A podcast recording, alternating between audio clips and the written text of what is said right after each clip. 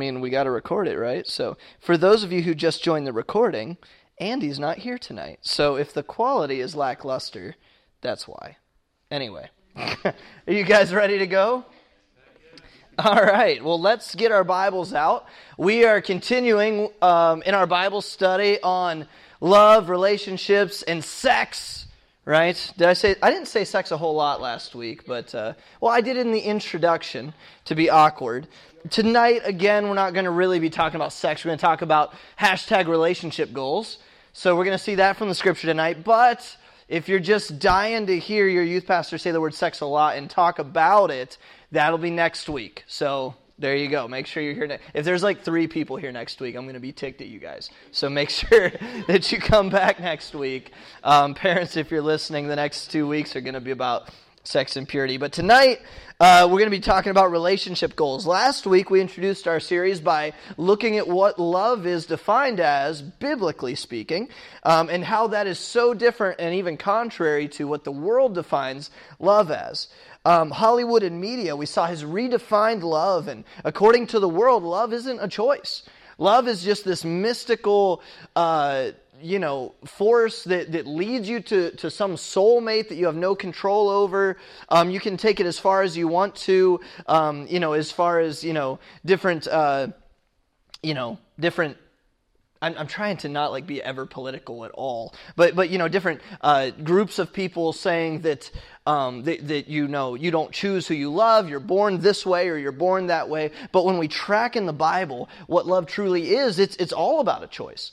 God, we love others because God loved us, and so we ought also to love one another. God chose to love us when we were in our sins and enemies of God, and He chose to send His Son to die for us, and His Son chose to get on the cross and die for us because He chose to love us. And all throughout the Scripture, love is a choice, and even the love between men and women in the Scripture is a choice, and we're going to see that even more so tonight. But we're going to see in a specific Bible story. If you want to go there, we're going to be in Genesis 24 all night tonight. Um, I'll hit a few other cross references that'll be on the screen, but man, if you just hang out and camp out in Genesis 24 in your Bible, you'll be good to go. It's, it's a long chapter, and we're going to do the whole story tonight. Um, but but it's really important story. So we'll we'll jump around uh, within the verses. It's it's it's a a very good story. And it has a lot to teach us about biblical love and, and the relationship between a man and a woman, um, and, and a man and a woman who get married as well. So, just for fun, I, I decided to Google relationship goals because that seems to be a popular hashtag always, especially like on Instagram or something, which is, is so shallow though most of the time. It'll be a picture of like this like shredded dude without a shirt on holding a girl you know what i mean like you know obviously sensually. And she's like he's holding her and they're kissing. And it says hashtag relationship goals. And i'm like what? That that's relationship goals? Like you don't even have to know somebody to do that. I, I mean it, it that that might be like you know illegal to do. I don't know, but I'm just saying it's certainly not relationship material. And I, I don't know that I've been strong enough to do that uh, with my wife in several years. So that's certainly not relationship goals. I can still pick her up. I, I know I'm strong enough. It has nothing to do with you. It's, it's my, my physical stature not having the ability to lift anything anymore. Anyway, let's just move on. Relationship goals Relationship goals can be different depending on who's talking about them. So I Googled it. Sad thing is, like I said, I mean, half of them were sexual. But, and most of the ones that weren't sexual were just goofy things, like people texting and flirting. And it was just like, is this like the, the depths of the internet's understanding of what love and relationships are. And then I did find a list, you know, because BuzzFeed listicles and all of those are super popular. So I did find a list of relationship goals. And here's some of my favorite that, that are like close to being okay. Um, number one, to be actually happy together. Wow, blows my mind. Be happy together. Number two, to do something new once a month. Okay? Uh, three, keep remembering what you love about each other. Well, that, that is very good, especially if you don't like each other at some point. Number four, have regular date nights. Five, find a way to give back. That, that's a really ambiguous one. I included it because I don't know who they're talking about. There's find a way to give back to whom? Like your alma mater, the city that you grew up in, the significant other? I don't, I don't know. It doesn't say. Number six, show appreciation for each other. That's a good goal. And the last one, number seven, support each other. That, that is, man, the best that I could find the, the secular internet world has to offer. And, and you know what? Those are fine. Like, they're not bad. But the problem is that none of those will help you to have a godly, let, take out godly, a lasting, fulfilling relationship with somebody. I'm telling you guys, the, the internet does not, in the internet, the world does not have good advice for you when it comes to relationships. They, they just don't.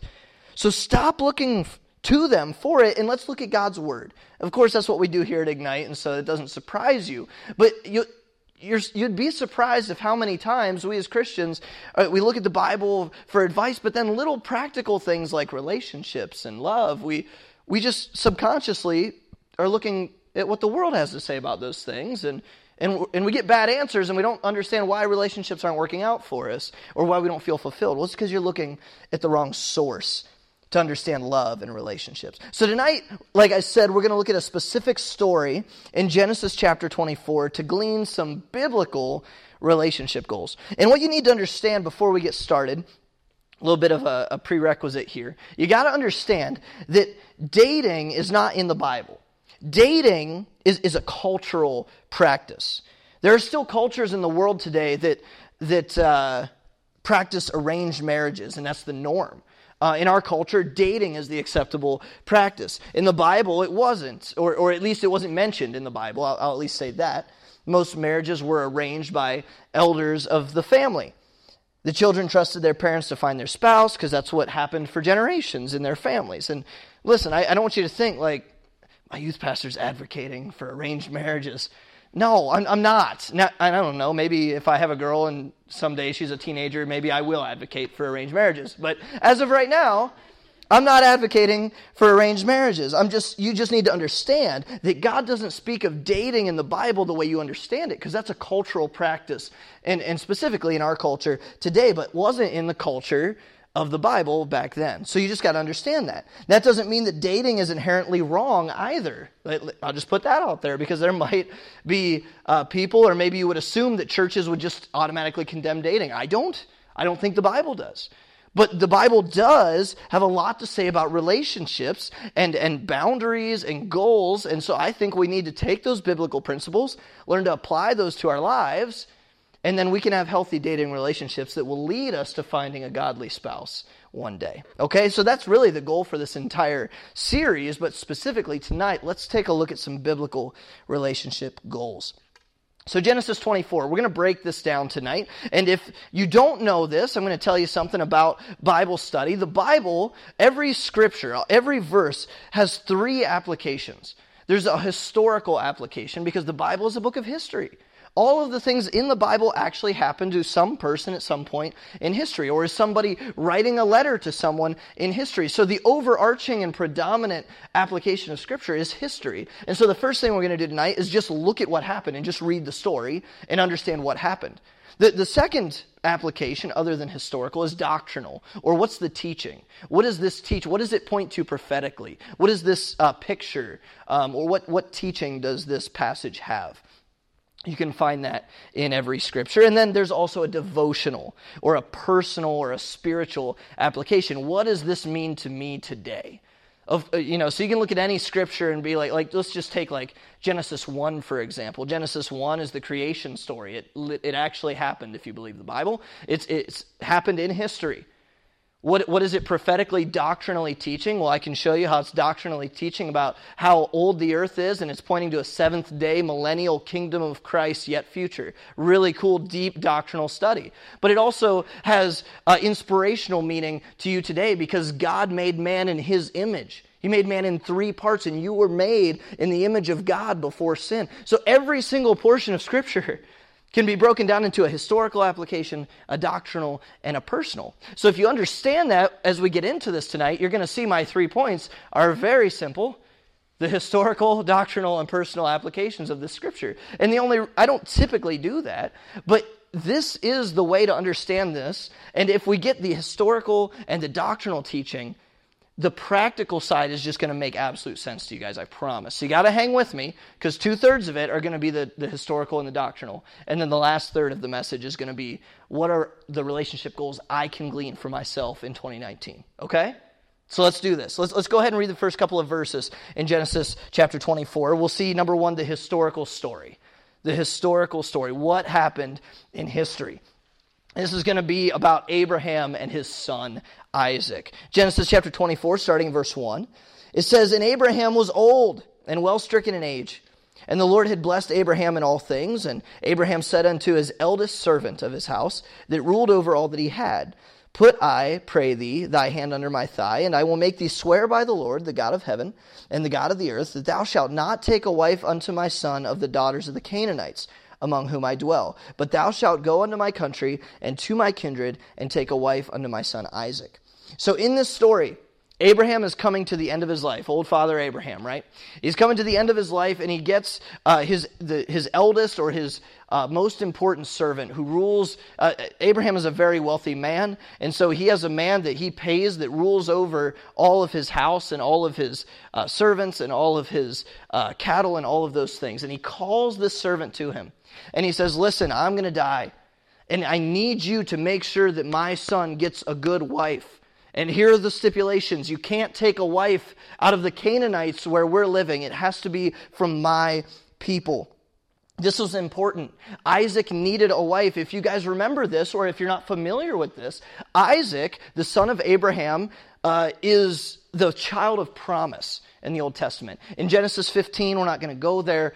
God tells Abraham that I'm going to give you seed that numbers the stars of heaven, that exceeds the number of the, the sand on the earth. That would become the nation of Israel. And, and Abraham and Sarah didn't have a baby until their old age, and eventually they did. His name was Isaac. He was the child of promise. So through Isaac, was going to be this innumerable seed that was going to be the blessing and the promise of God to Abraham. Well, Isaac can't fulfill that promise if he doesn't have a wife, right? He needs a wife so that they can get started making babies. Sex is next week. We'll get there. But anyway, he, he tells his servant that Isaac needs a wife, and the stipulation is important. He has to go to Abraham's people. He didn't want a wife of the Canaanites for Isaac. He needed to go back home into Abraham's country and find a bride for Isaac. Why didn't Abraham want a Canaanite wife for his son? Sounds racist. Okay, this is important, and we're going we're gonna break this down because later when we get to the personal application, that's going to be important. Genesis chapter 10 and verse 19. The border of the Canaanites, is that up there? Yeah, it was from Sidon. As thou comest to Gerar unto Gaza, as thou goest unto Sodom and Gomorrah, and Admah and Zeboim, even unto Laish. So, one of the important things to understand is that Canaan was near Sodom and Gomorrah. That's important. What you also need to understand is that Canaanites were pagan people. They didn't worship Jehovah God. Exodus chapter 34 tells us what God thinks about the pagan nations that don't worship the one true God of the Bible. It says in Exodus 34, For thou shalt worship no other God, for the Lord whose name is jealous is a jealous God. Lest thou make a covenant with the inhabitants of the land, and they go a whoring after their gods, and do sacrifice unto their God. Notice these are lowercase g gods and one call thee, and thou eat of his sacrifice, and take thou of their daughters unto thy sons, and their daughters go a whoring after their gods, and make thy sons to go a whoring after their gods. See, here's what God told them all the way back in Exodus in the law. He's telling Israel, as they're becoming a nation, before they're even in the promised land, he's telling them, listen, don't take wives of the pagan countries around you. Do you know why? Because those pagan countries who cause their little babies to pass through the fire as they worship and they sacrifice their own living children to, to statues made of stone. They were sick, evil people. He said, when you go and you marry their daughters, and they go, the Bible says the word whoring after their small g false gods, what will happen is they will turn your hearts away from your God to their false gods. That was the whole point. God's not racist. He's saying, listen, when you go to these pagan nations and you take one of their daughters as your wife, you will love that woman, and you and your heart will be turned from your God to their false gods. And God hated that, and He didn't want that to happen. And so that was the commission of Abraham's servant. don't take a pagan wife for my son Isaac. Actually, if you go back to King Solomon, King Solomon, one of the wisest men who ever lived, right? Yet his downfall at the end of his life when he stopped serving God, he had a thousand wives. A thousand wives, and many of them were from pagan countries. And they turned, the Bible says, they turned his heart away from the one true God.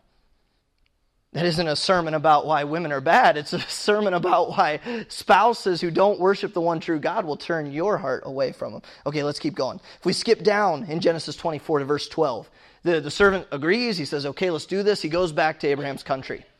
Verse 12 Servant's going to ask God for some help. He said, O Lord God of my master Abraham, I pray thee, send me good speed this day and show kindness unto my master Abraham. Behold, I stand here by the well, this well of water, and the daughters of the men of the city come out to draw water. And let it come to pass that the damsel to whom I shall say, Let down thy pitcher, I pray thee, that I may drink.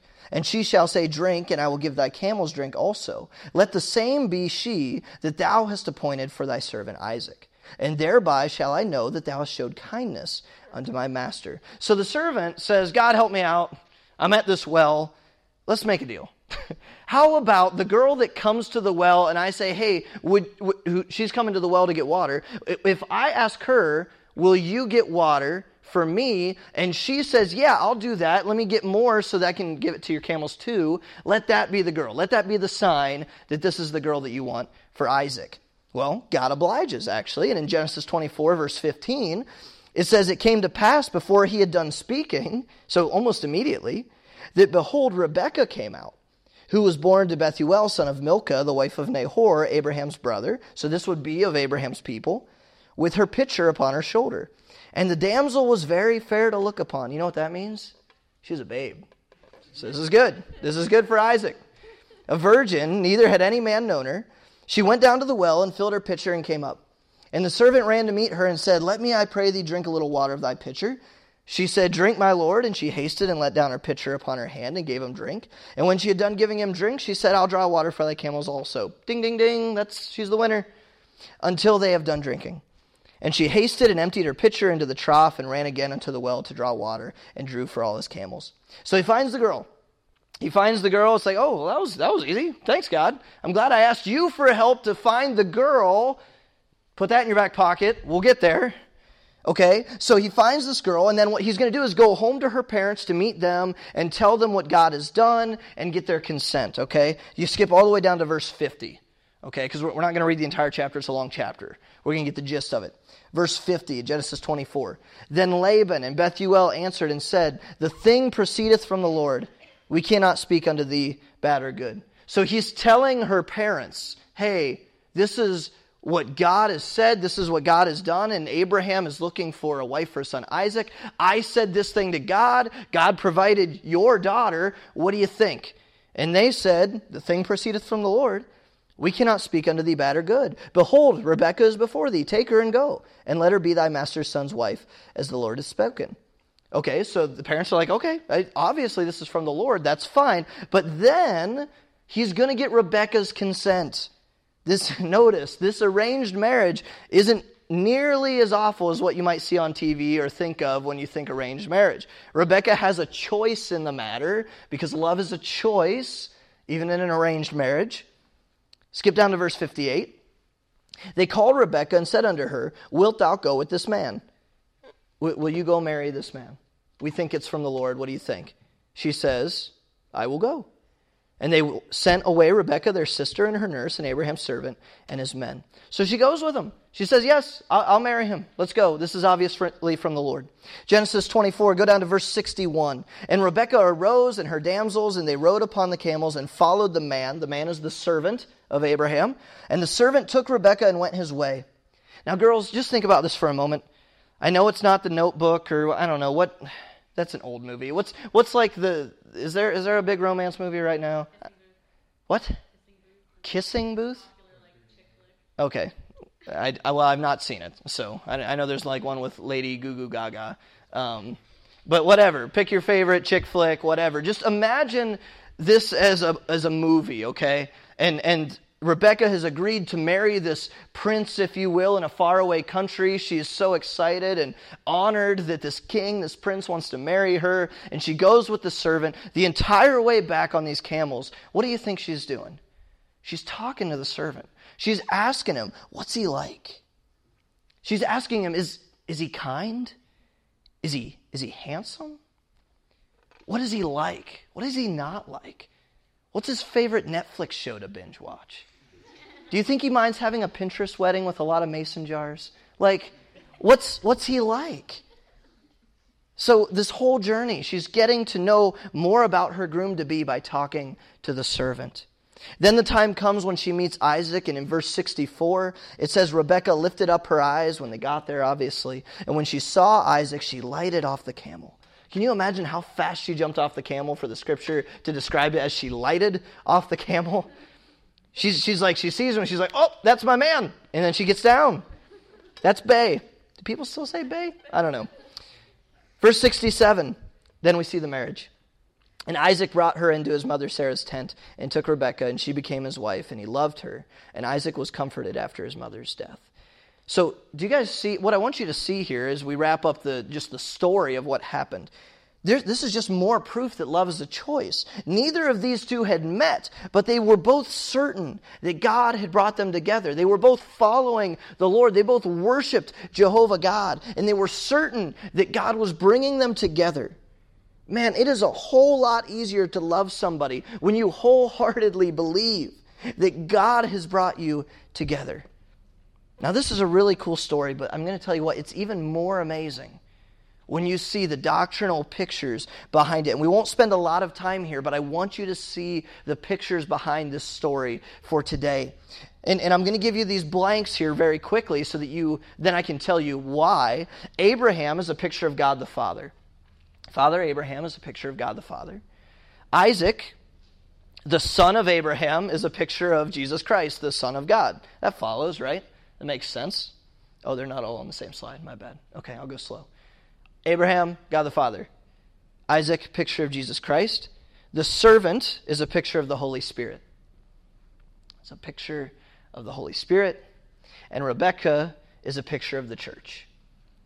So, in order, God the Father, Jesus Christ, the Holy Spirit, and the church. Those are the pictures. As you guys know, the church in the Bible is the bride of Christ. Ephesians 5:25 says, "Husbands love your wives, even as Christ also loved the church and gave himself for it." The church is a picture of the bride, or the church is the bride of Christ, excuse me. Rebecca is a picture of the church. So what we see in picture, let me let me describe this for you. In the first couple of verses of Genesis 24, we see God the Father, Abraham, sending the Holy Ghost his servant, out to find a bride, Rebekah, for his son, Isaac. The Holy Spirit is being sent out by God the Father to find a bride for his son, Jesus Christ. That's what we see pictured by this story. The Holy Spirit is constantly searching the world for those that would be saved. So, Christian, check this out. In this story, if you're a Christian and you've been saved by the Lord Jesus Christ, you are Rebecca. If you're saved, what happened was the Holy Spirit came to you and asked you, Will you marry the Lamb of God? And you said yes. But you aren't married yet. You aren't married yet because you're not with him. You're in verse 61 that says, Rebekah arose and her damsels, and they rode upon the camels and followed the man. And the servant took Rebekah and went his way. You're on the journey. When you got saved, what happened? The Holy Spirit moved into your life, didn't he? The Holy Spirit came to live inside your heart. And so you are on a journey, on camels, if you will, with the servant, with the Holy Spirit, waiting to meet your bride, your, your groom, rather. We're the church, we're the bride of Christ, and we're waiting to meet God one day. We're waiting to meet our, our, our bridegroom, Jesus Christ. And so, on this journey, do you know what we're supposed to be doing? We're supposed to be getting to know who Jesus is through the servant, through the Holy Spirit, as He speaks to us, and as we pray, and as we read our Bibles, and we learn more about who Jesus is, and we ask the Spirit, what's He like? What is He like? What is He not like? We can see that in the Scripture. Is He kind? You know He's kind. What's He like? In our life, our journey in life, we get to know Jesus by walking with Him daily. And the saddest thing in the world is that there are Christians who will be saved for 20, 30, 40, 50, 60 years of their life and they'll die or they'll get raptured and they'll meet Jesus Christ and they didn't spend one day getting to know Him. And they're not even going to know what He's like. And they're going to meet Him face to face and be like, You were saved for 50 years and you didn't grow a single step. You didn't ask the servant what he was like. You didn't read your Bible to know more about him. That's the point of this life and this journey. And then in, in verse 64, Rebecca lifts, notice, she lifts up her eyes. And when she saw Isaac, she lighted off the camel.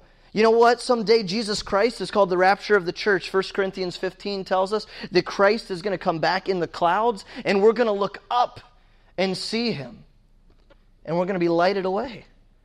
Just like Rebecca when she looked up and saw her husband.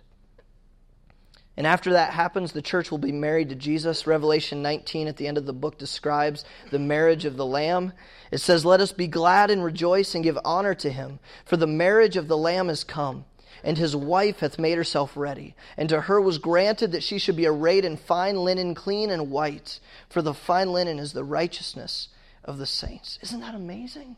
You see that picture? If you just read that story and don't understand that the Bible has three applications, you just read this cool story about Abraham finding a wife for his son Isaac. But when you understand how the Bible fits together, you see the picture that God was laying out all the way back in Genesis 24 about how he was going to send the Holy Spirit in through, all throughout the world to find the bride for his son Christ.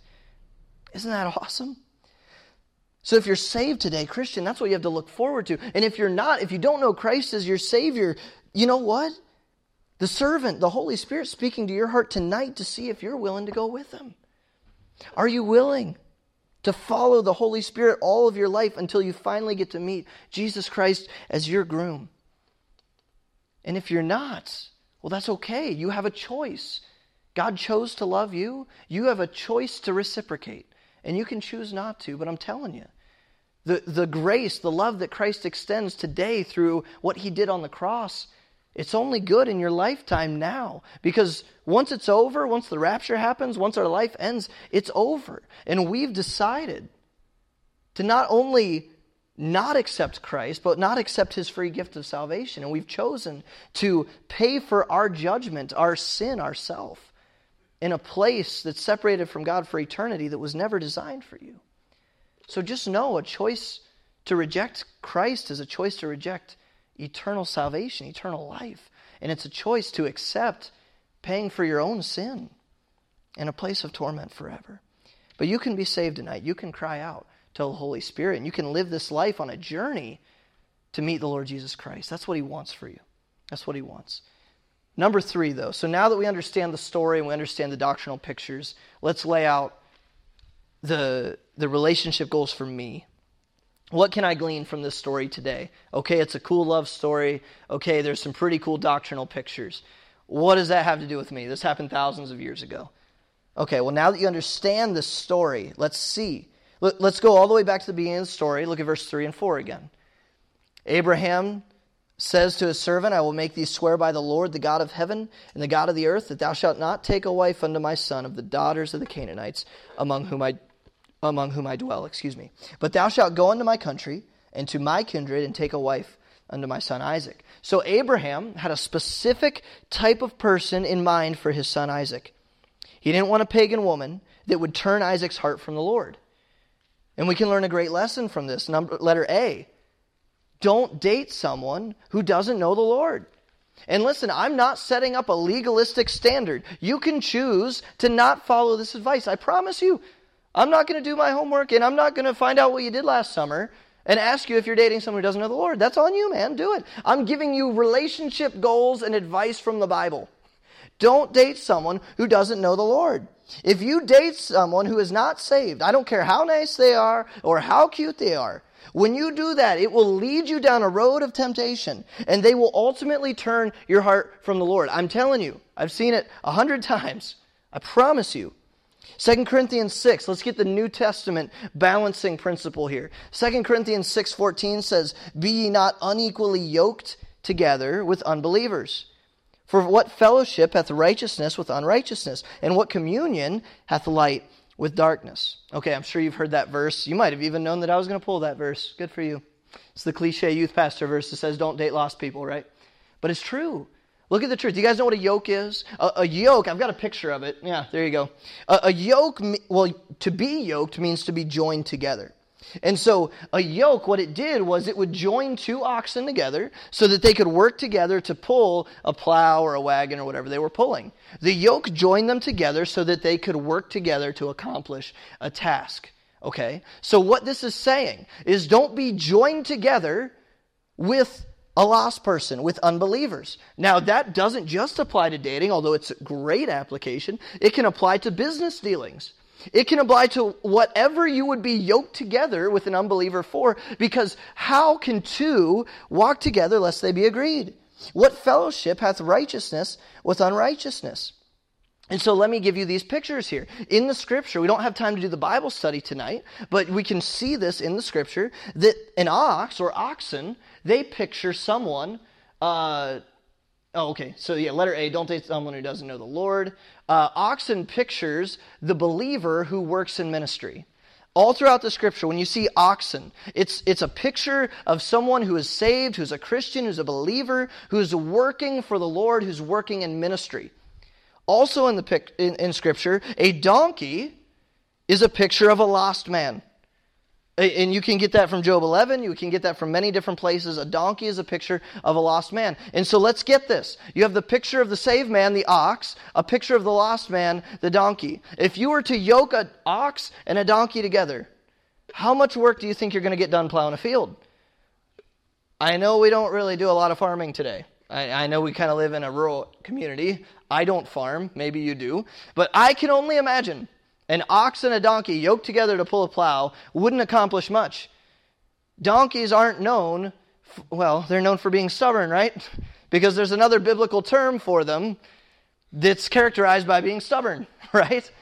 Donkeys don't get work done. Oxen get down on their knees if they have to and go uphill to plow the field.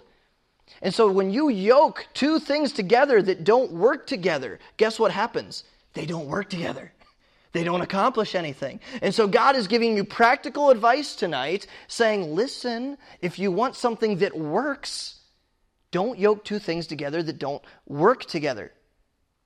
They can't plow together. So, Christian, if you're dating a lost person, what do you expect to accomplish? You certainly can't plow together and do ministry together because they don't serve your master. What will happen is, like the Canaanites, they will turn your heart from the Lord eventually. I'm not saying immediately, but they will. And let me just give you a word about what I like to call missionary dating. Okay, can I just throw that out there for typically this is a girl thing, but guys can do it too. A missionary dating relationship, it's always an excuse. Well, listen, I'm, this guy, he's really cute. And I, I, know he's not saved, but he's a good guy. And listen, if we're dating and, and he's going to come to youth group with me because we're dating and he's going to get saved through this, I know he is. I know he is. Okay, well, good for you. And when you're sinning behind closed doors and bringing your your boyfriend to church, then good, good on you. I bet the Lord is really glorified in that, right? Listen, I know people, I know people who have gotten saved because they were dating someone who was when they were lost. Just because God can use sin to get glory doesn't make the sin right. Can I just say that for you? Romans 8 tells us that God can work all things together for his good. Just because God is powerful enough to get glory in any situation doesn't mean that it's good for you, doesn't mean that it's right. It doesn't make it right. God wants your relationships to be pure and to glorify Him and to be the most fulfillment possible for you. Can you do that? Can you glorify the Lord while disobeying Him at the same time? I think the answer is implied. Okay, I'll quit beating that dead ox. Let's go. Letter B. Let the Holy Spirit lead you, not your flesh. Let the Holy Spirit lead you, not your flesh. At the end of Genesis 24 and verse 61, Rebekah arose and her damsels, and they rode upon the camels and followed the man, followed the servant. Who's the servant a picture of? Yes, very good. The Holy Spirit. The servant is a picture of the Holy Spirit.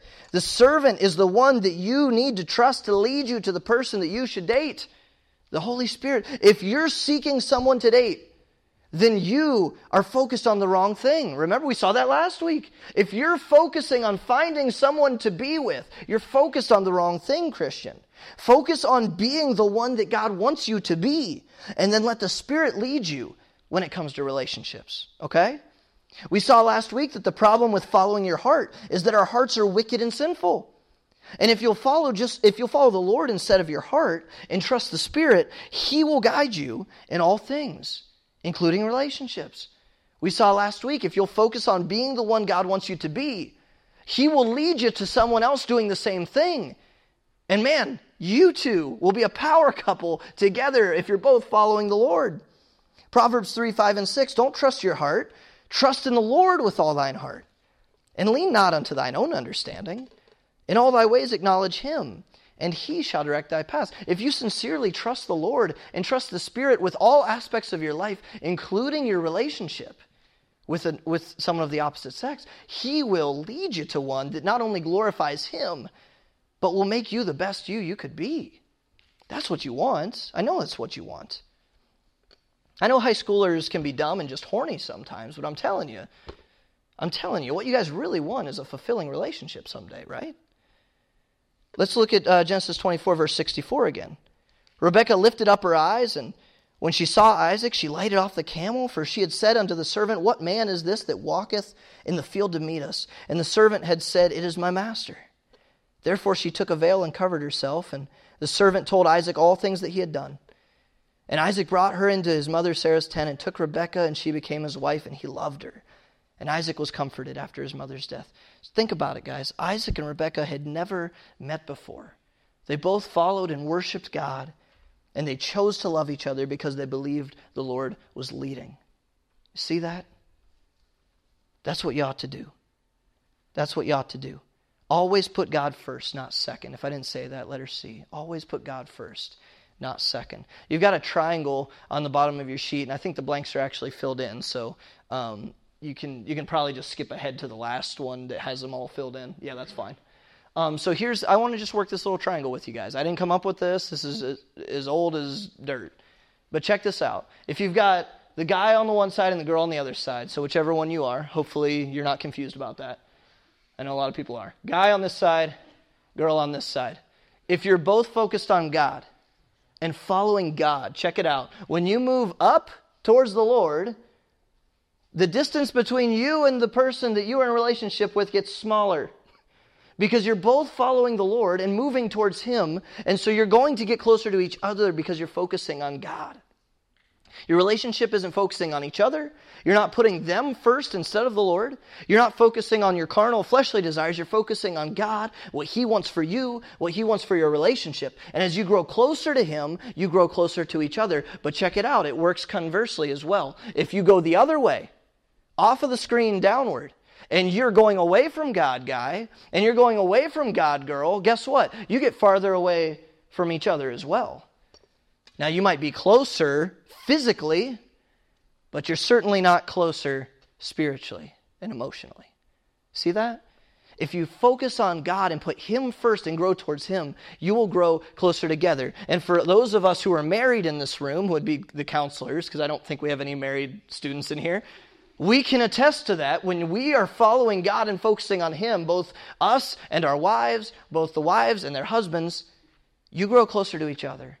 But when you're ignoring God and you're not focusing on God, man, you tend to drift apart as a couple. It, they're, they're tied together. So if you'll strive to keep your focus on God and put Him first in your life, you'll become the person that He wants you to be. And when you find someone else doing the same thing, and you both put God above each other and seek to follow the Holy Spirit's leading, you'll actually grow closer to each other. That's preposterous. That doesn't make any sense. Well, I know. It's what the Bible says. And I'm not going to lean on my own understanding. I'm going to lean on His. And I'm going to place all my trust in Him, not in my heart. Because His ways are not my ways, His thoughts are above my thoughts. And I'm going to trust the Lord, I'm going to trust the Holy Spirit in my relationships. But when you fall away from God, You fall farther away from the person that you're dating. And if you're not dating someone who knows the Lord and you do, you're automatically going away from God because you're following after your carnal desires. It's how it works. I was in high school, I did the same thing. When I had a good relationship, I was growing closer to God. When I had bad carnal, fleshly relationships, I was f- growing farther away from God. It's how it works. For the Christian, the bonding agent in a relationship is God. If you put your girlfriend or your boyfriend above the Lord, not only will the relationship suffer, but your relationship with God suffers because that is the definition of idolatry. God hates idolatry. Don't worship your girlfriend, your boyfriend, your wife, your husband for that matter, someday. Don't worship them above God. That's idolatry. That relationship will not serve the Lord, it will only serve your flesh. So, I hope that story was meaningful to you tonight, and I hope you can take those three relationship goals that come from Scripture. They're not Kale's laws that you have to live by or else.